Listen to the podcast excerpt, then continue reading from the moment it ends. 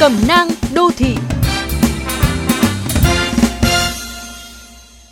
Thời gian gần đây,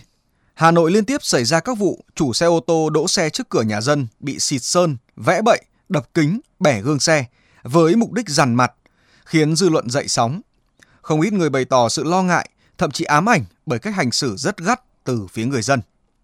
Nếu xét về luật, thì tại những nơi không có biển cấm dừng đỗ xe và không cản trở lối ra vào, mọi phương tiện đều có quyền dừng đỗ.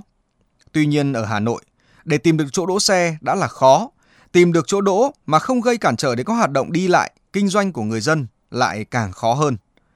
Từ việc thiếu điểm đỗ trầm trọng nên nhiều chủ phương tiện hoặc vô tình hoặc cố ý đã gây cản trở giao thông khi tùy tiện đỗ xe một cách tràn lan trên vỉa hè, dưới lòng đường, trước cửa nhà dân, thậm chí là che hết lối đi lại của cả tổ dân phố.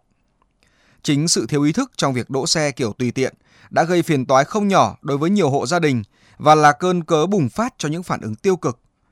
Trong nhiều trường hợp, người lái xe không chỉ bị lực lượng chức năng cẩu xe, xử phạt nặng mà còn nhận hậu quả ê chề khi bị người dân bức xúc, phẫn nộ dẫn đến phá hủy tài sản. Và dĩ nhiên, mọi đình điểm của sự quá khích đều bị pháp luật trừng trị. Vậy nên thay vì nạt nộ bức xúc, phá hoại tài sản, thì bạn hãy thật bình tĩnh để xem xét mọi việc cho thấu đáo, hành xử với người đã gây phiền toái cho bạn một cách chừng mực và với tinh thần thượng tôn pháp luật. Ví như nếu thấy sự xuất hiện của một chiếc xe đó gây cản trở đến hoạt động đi lại kinh doanh của bạn thì hãy bốc máy gọi điện cho cảnh sát giao thông, cảnh sát trật tự, thanh tra giao thông hoặc công an nơi gần nhất đến xử lý. Đối với chủ phương tiện,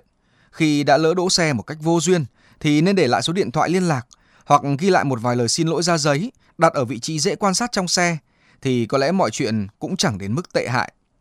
Điều cuối cùng, trong mọi tình huống dừng đỗ thì bạn cũng đừng đỗ xe tới mức cầu thả để gây phiền toái cho người khác. Bạn nhé.